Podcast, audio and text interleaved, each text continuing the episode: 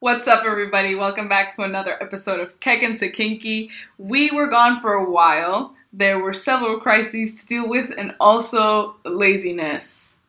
But we are back. And like we promised, we are now changing locations. This episode, we're going to be talking about the imperial era of philosophy in China, which is Early imperial era. early imperial era. Yes, Yeah. the imperial era was really like five million years. Yeah, it's a lot. Uh, but we're gonna be talking about the early years today, and it's gonna be very excited. So tune in. It's gonna be excited. Ah, fuck my life. okay.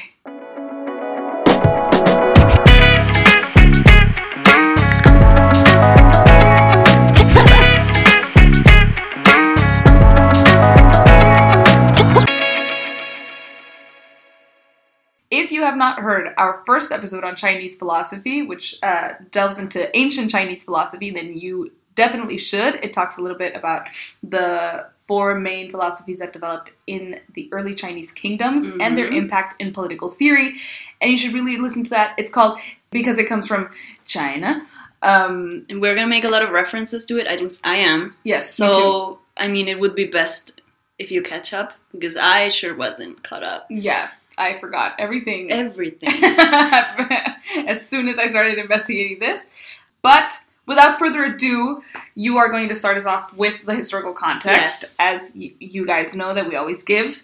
So, yeah, Take it away. yes, So the imperial era was from 221. I have no fucking clue how to say that. two, yeah, two twenty one. Why not? 221 BCE. Yeah. To 1912. yeah, To fucking the Titanic. sank. I, I just made that fucking connection. to the Titanic. Do you think there was some I like think butterfly effect? Yeah. yeah. Anyways, If the Titanic had not sunk, or if Imperial China and if. Imperialist China hadn't fallen, the Titanic. I mean, I don't know if still like. Feel like would be nothing. would be Where would nothing. our environment be? Okay, anyway, climate change would be rampant. Maybe. Okay. Anyways, this is fucking. Okay, you're a fucking You ever- nightmare. So. This is from China's unification under the Qin rule until the end of the Qing dynasty. Yeah. It's a letter away. Not to be confused. Not to be- yeah. okay, from the chin to the chink. hmm So the name China comes from Sanskrit Sina, which derives from Qin dynasty. Oh, anyway. And that's why when when things are like um, Chinese, you go like Sino, chalala. Same root. Amazing. So I'm gonna be real honest. I have a vague recollection of how far back we went in the second episode. It was pretty far back. Yeah, but from names that I remember in the historical background, we covered the Xia or the alleged Xia. Yeah. the Shang, the Zhou, and we went to what we know as the Spring and Autumn period. Mhm. most known for its advances in philosophy, poetry, the arts, and we saw the rise of Confucianism, Taoism, and Mohist thought. Yes. At the same time, well, not, not at the same time, like right after the spring and autumn period, different states started to pl- proclaim themselves as sovereign. Yeah. This then led to what they call the Warring States period, in which seven states fought for control because they considered themselves sovereign, but none of them felt confident enough to claim the mandate of heaven that the Zhou still had. Yeah. So to make things simpler, simpler? Yeah, anyways, this man called Ying Chen basically won. He subdued and unified all the other six states under his rule and pro- proclaimed himself Shi Huangdi, which is the first emperor of China. Nice. Now, let's get into the Qin and the Han. Yummy. We briefly spoke about these two in the episode. In episode two. you guys wanna go back there and let me know if we actually covered anything about these two? Just leave us a comment on our Yeah. fucking Instagram. Be Be like, yeah, what the it's fuck, bitch? so, recycling content already. oh. Anyways, the Qin and the, and the Han dynasties were the initial period of what we know as the Chinese Empire. During these two dynasties, a number of institutions were established that laid the foundation for the basic political system for the next 2,000 years. The Qin dynasty was the first to unite uh, China as a country under an emperor instead of a ruling clan. A bureaucratic government was introduced and was continued by the less extreme Han dynasty. Well, I think that would be right. uh, Qin Shi Huang, so the first emperor of the Qi, ruled with a motherfucking iron fist. And So he centralized power uh, of the empire after he took the throne and set up a system of laws. He standardized units of weight, measurement, currency, and Oh, even a writing system. That's so cool. So Shi Huangdi also strengthened the infrastructure of roads, so he helped increase trade within China Yeah. to ease, you know, travel and trade. Mm-hmm. He built the Grand Canal of the South, he redistributed land, and initially he was a very fair and just ruler. He, however, How the turntable. yeah, so he suppressed all other philosophies except legalism. Yummy. He ordered the destruction of every history or philosophy book that did not correspond to legalism, his family line, the state of the Shin, or himself. Yikes. So legalism, for all those who don't remember, me, mainly I had to go look this up, is the belief that human beings are more inclined to do wrong than right because they're motivated entirely by self-interest and required strict laws to control their impulses. This was Han Feizi. Yeah. Feizi? Feiji. Yeah. Yes. Episode 2. Yes. Such a thought did not occur to the Europeans until like the 15th century. Yeah.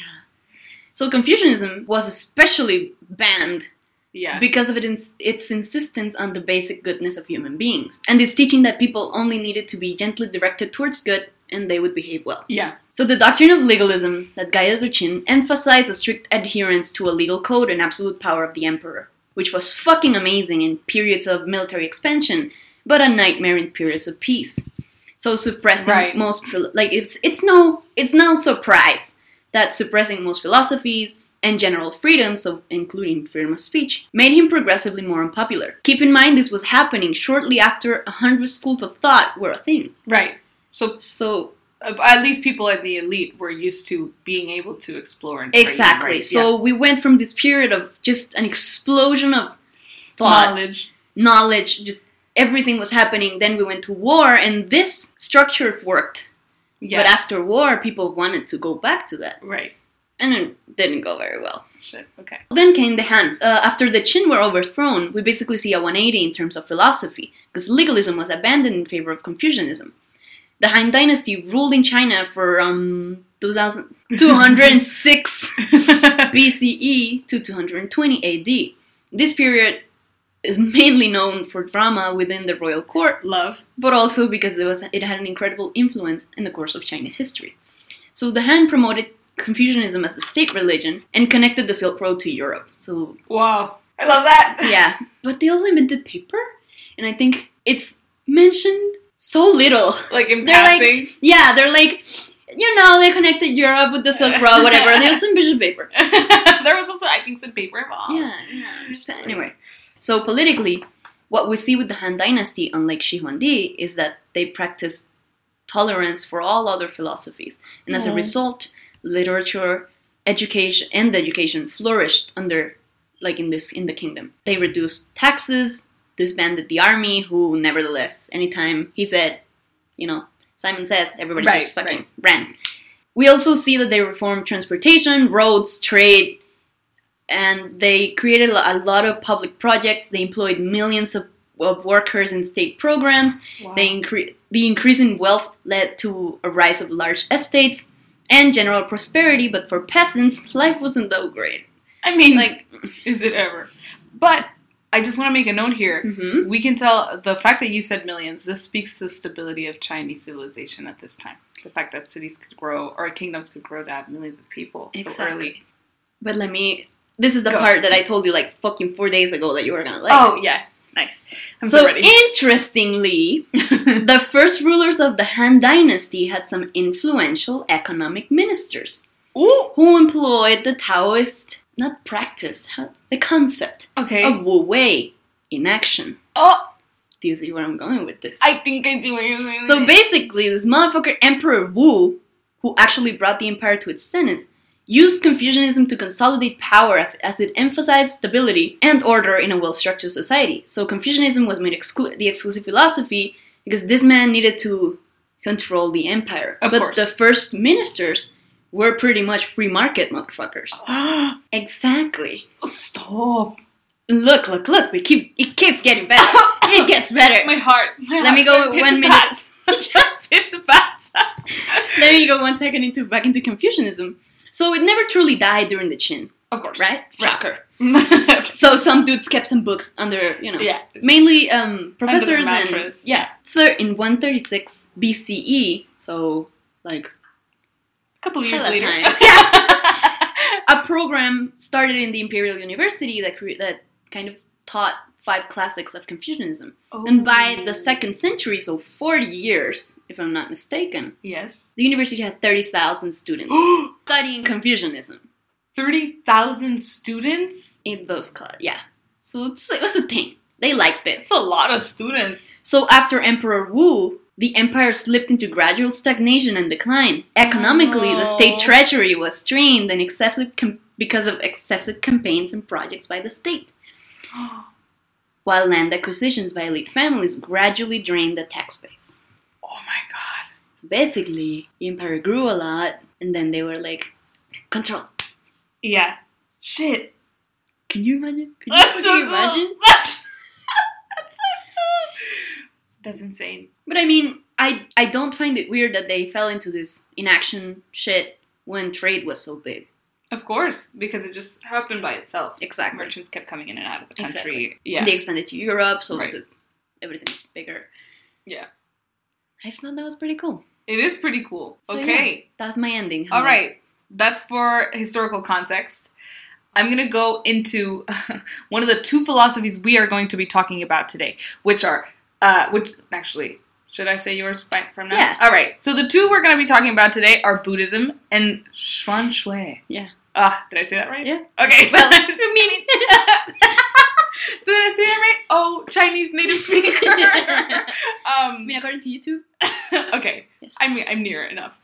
Before I start talking about Buddhism, I want to give you guys a disclaimer. Buddhism is an extremely ancient philosophy slash religion, and anywhere it developed, it developed with different schools, different uh, you know branches, teachers, texts, all of these things.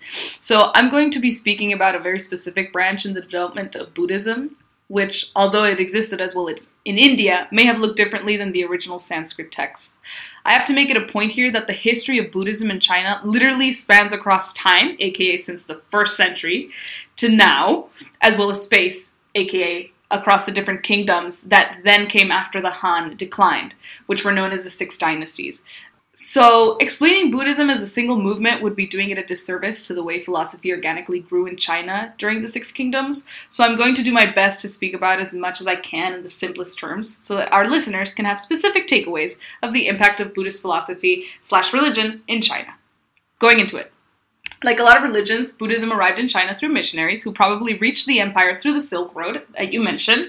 Uh, so during the Qin and the Han, there was very uh, stable trade, and a lot of people kept coming in and out. And there was a lot of, you know, trade between Mesopotamia and the Indian subcontinent and China. so missionaries probably came from there because India at this time was flourishing with philosophy and religion, and they came in order to proselytize right around the first century CE. There are several hypotheses as to where it first arrived and was practiced, but like it got there, so like who cares? Like there's some historians go really into it about like maybe here in the north or through boats in the south, but like I'm not gonna get into it because like Who gives a fuck? bottom line, It's the there. Indians came. And the first documented translation of Buddhist scriptures from various Indian languages into Chinese occurs in 148 CE with the arrival of the Parthian prince turned monk, Ang Shigao. Probably did not say that correctly, but he worked. Oh, and right now I am actually plagiarizing the Wikipedia page of Chinese Buddhism, so you guys know. He worked to establish Buddhist temples in Luoyang, which is in about the. It's in western. No es cierto. ¿Cómo se llama la de la derecha? It's in eastern China.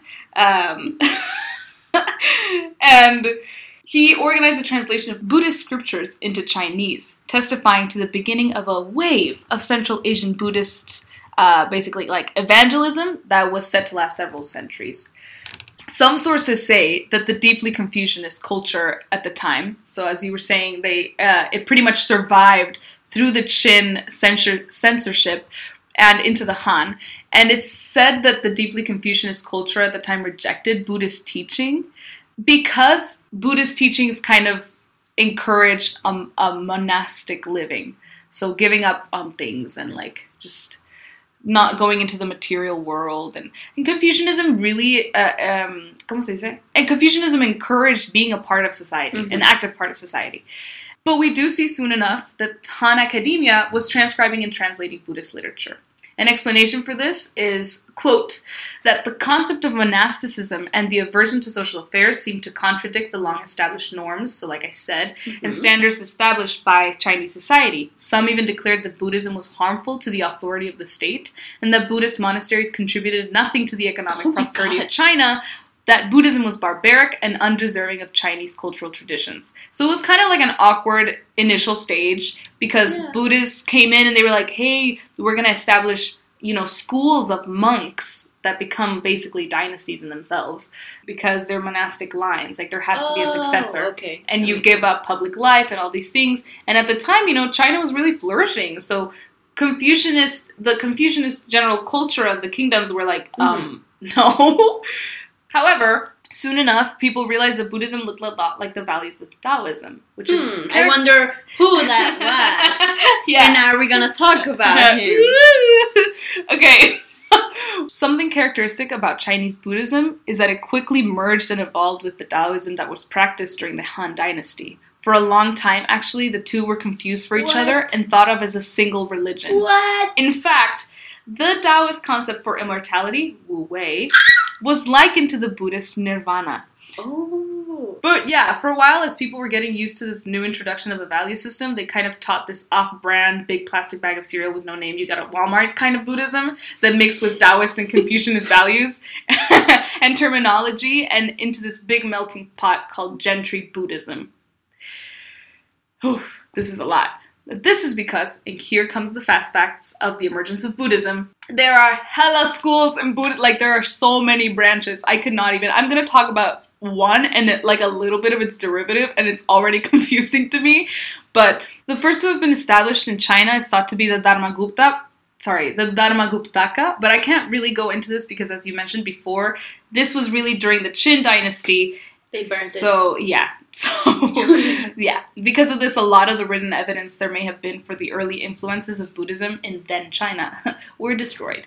However, then came the Han, which was influenced by Confucianism. Mhm. Books were no longer burned. We could keep track of knowledge. And knowing which schools established themselves helps us keep track of the monastic lineages that established themselves during the Han. And because after this awkward period of like, no, we don't like you, but then it, uh, the merging of values and teachings. And I think that this is a constant theme in learning philosophy in China is that religion and philosophy were kind of, they ebbed and flowed into each other. Mhm. So there wasn't really a, a, a religion aspect to it that required intense loyalty to a leader or God, Okay. which I think m- made space for the teachings and values to mix.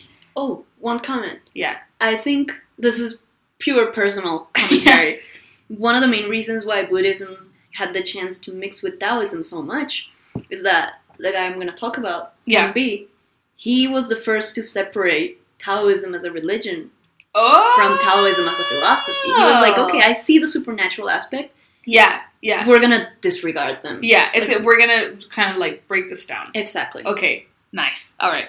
So, fact. because of these things, during the Han, Buddhism flourished and intermixed with other Chinese traditions and religions or teachings. The Han fell around the 3rd century CE, and China fell into splintered kingdoms again, like I said, the Six Dynasties period, and throughout the following century, Buddhism developed in different forms across different areas in China. During this time, Western, aka Indian, monks kept traveling into Chinese kingdoms to proselytize and establish monastic lines. And coming to my character of today, one of the most important and recognized of these is a man named Kumarajiva. I'm sorry to anyone who speaks the language that this name comes from, but let's go. He was born in 343 or 344 Oh. CE and died in 413. Uh, which is kind of tragic, you'll see right now. He was one of the greatest translators of Buddhist scripts from Sanskrit into Chinese, and he helped divulge one of the main schools of Buddhism that emerged at the time, the Mahayana, which is the one I'm going to be focusing on today, and the very little that I could find out about it. He arrived in China after the conquest of Kucha, which was. oh my god. okay, after the conquest of Kucha, which was uh, one of the Indian kingdoms, during which he was captured and imprisoned for some years in China. In 401, he was released after gaining the favor of the imperial family in Chang'an, namely the king Yao Xing of the later Qin. hmm So of the declining Qin, basically. Due to the efforts of Kumarajiva, Buddhism in China became not only recognized for its practice methods, so let me go back here a little bit. He gained the favor of this king, Yao Xing, through his teachings and his uh, and how he was able to translate not only like translate literally Sanskrit into Chinese, but really accommodate the concepts into the language and culture of China hmm uh, which I think is very important. And due to his efforts, Buddhism in China became not only recognized for its practice methods, but also as a high philosophy and religion. The arrival of Kumarajiva also set the standard for Chinese translation of Buddhist texts, effectively doing away with previous concept matching systems. So, what we think when we think concept matching is that up until then, translation had just kind of been like, okay, so literally this is what this text says. hmm And like I'm saying right now, what this man did is that he said, okay, but this is how it adapts to your life and your culture. It's not only that X means X, it's that X means what W means to you, hmm right? Which I find super cool. Yeah, that's really cool. And the one that he focused on was the Mahayana, and he worked. he worked translating the text of a sub sort of section of the Mahayana called the Madhyamika, totally Americanized translation of that word. But according to the Encyclopedia Britannica, Madhyamika, which is Sanskrit for intermediate, is an important school of the Mahayana, which is Sanskrit for great vehicle. And its name derives from its having sought a middle position between the realism. So, of course, there were Buddhist thoughts within Buddhism, there were different schools of thought. hmm So the Sarvastivada was the doctrine that all is real, and the idealism of the Yogacara, which meant the mind only, which I think sort of like I'm not gonna go into it, but I think sort of can be likened to the earlier Athenian philosophies of what we consider reality to be, hmm right? Okay. Whether everything exists in our minds. So the world of forms, Yeah, and all that. Exactly. Um, but in a way more religious way. Is reality up to me, or does reality actually exist? Kind of thing. Okay. And the Madhyamika was a school that tried to kind of be in the middle of this. And the three most important texts of the school are the Treatise of the Middle Way, the Twelve Gates Treatise, and the 100 Verses Treatise, all of which uh, this man worked in translating. Besides this, what is the Mahayana? The Mahayana teaches that anyone can aspire to achieve awakening, which is, I would say, is kind of like nirvana. But there was kind of this concept that only the Buddha could achieve Mhm. awakening, and the Mahayana taught, like, no, um, you can be- become a bodhisattva, which I think, from my understanding of the readings that I did, was someone who achieved uh, enlightenment as the Buddha did. And for Mahayana Buddhism, awakening consists in understanding the true nature of reality. While non Mahayana doctrine emphasizes the absence of the self in persons, Mahayana, though, ex- Mahayana thought extends this idea to all things. The radical extension of the common Buddhist doctrine of dependent arisal. The idea that nothing has an essence, and that the existence of each thing is dependent on the existence of other things, which is referred to as emptiness.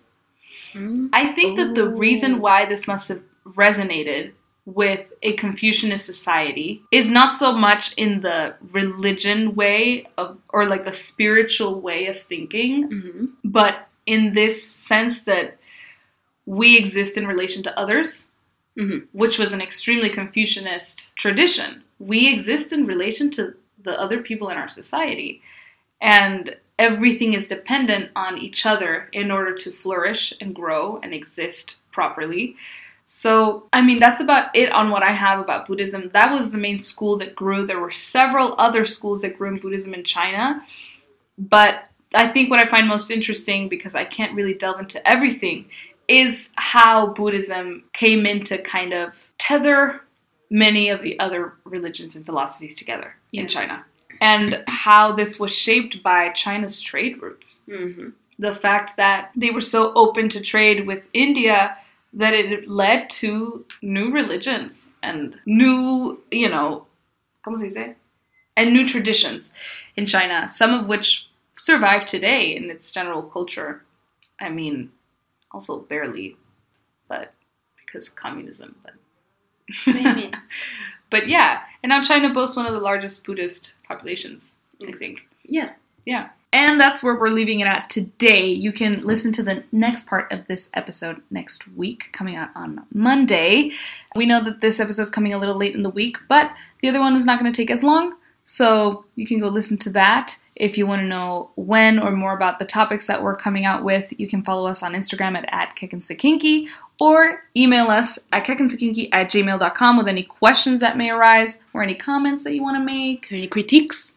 Exactly Please don't, but yes. but yes. Uh, so stay tuned to what we have to say about other schools of philosophy that emerged in the early imperialist era of China.